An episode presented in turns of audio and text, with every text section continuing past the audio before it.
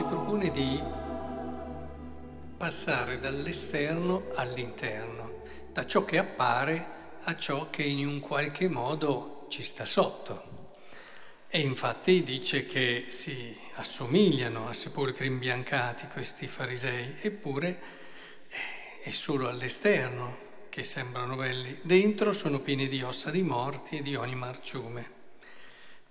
Ora, quello che invece vi propongo io, sempre in linea con Gesù e il Vangelo, è quello di non fermarci lì, ma andare ancora più dentro. Cioè, se c'è un passaggio che dall'apparenza ci porta a ciò che sta dietro all'apparenza, c'è un passaggio che ci porta da ciò che sta dietro all'apparenza alla verità di noi stessi.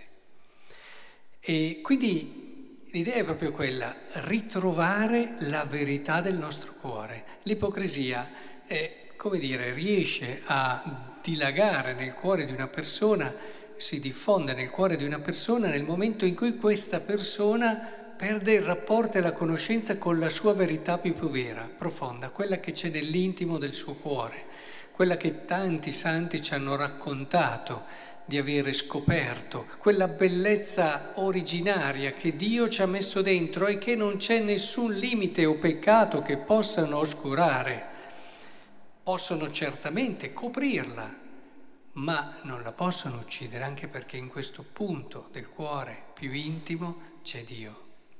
E quindi se noi riusciamo a ritornare lì, e la via maestra è la preghiera, è chiaro che riusciamo a vedere in un modo diverso quello che con la nostra vita, la nostra storia, le nostre tentazioni, i nostri limiti hanno prodotto che può essere questo limite, questa doppiezza, questa ipocrisia. E la riusciamo a vincere dal di dentro perché noi ci rendiamo conto che non siamo quello, noi siamo molto di più, molto meglio. E la cosa peggiore che può capitare a una persona è rassegnarsi ed accettarsi dimenticando che cosa è veramente. Accettare le sue povertà e piccolezze dimenticando che lei è molto di più. Allora, paradossalmente, anche certi limiti possono diventare cose che coronano la nostra bellezza e, e tutto viene visto in un modo diverso. Credo che sia importante questo passaggio perché nel momento in cui tu riesci a riscoprirti in Dio, e vedete la preghiera ci permette di andare oltre l'apparenza, di vederci a questo livello di cui parla Gesù, ma soprattutto di andare sotto.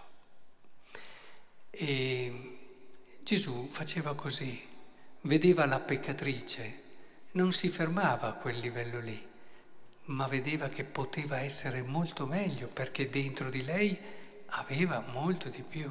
Ricordate, quella peccatrice è andata lì, si è messa in ginocchio, ha pianto sui suoi piedi, tanto che gliel'ha quasi lavati e gliel'ha asciugati con i suoi capelli, tutti scandalizzati perché guardavano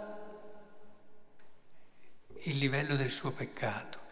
Gesù invece ha detto, questa donna ha molto amato, ha fatto molto più di te. Dentro di lei ha la possibilità d'amore che nessuno di voi è riuscito a vedere. Io però l'ho vista, quindi vai, vai non peccare più perché tu non sei il tuo peccato, puoi essere molto di più e molto meglio. E così vale per tante altre persone che Gesù ha incontrato, Zaccheo e anche Matteo paradossalmente, insomma tanti peccatori che sono venuti a lui incontro e quello che li ha colpiti, pensate alla Maddalena, è stato di essere guardati in un modo diverso. La gente si fermava a un certo punto, Gesù è entrato dentro e le ha fatto riscoprire quanto poteva essere bella.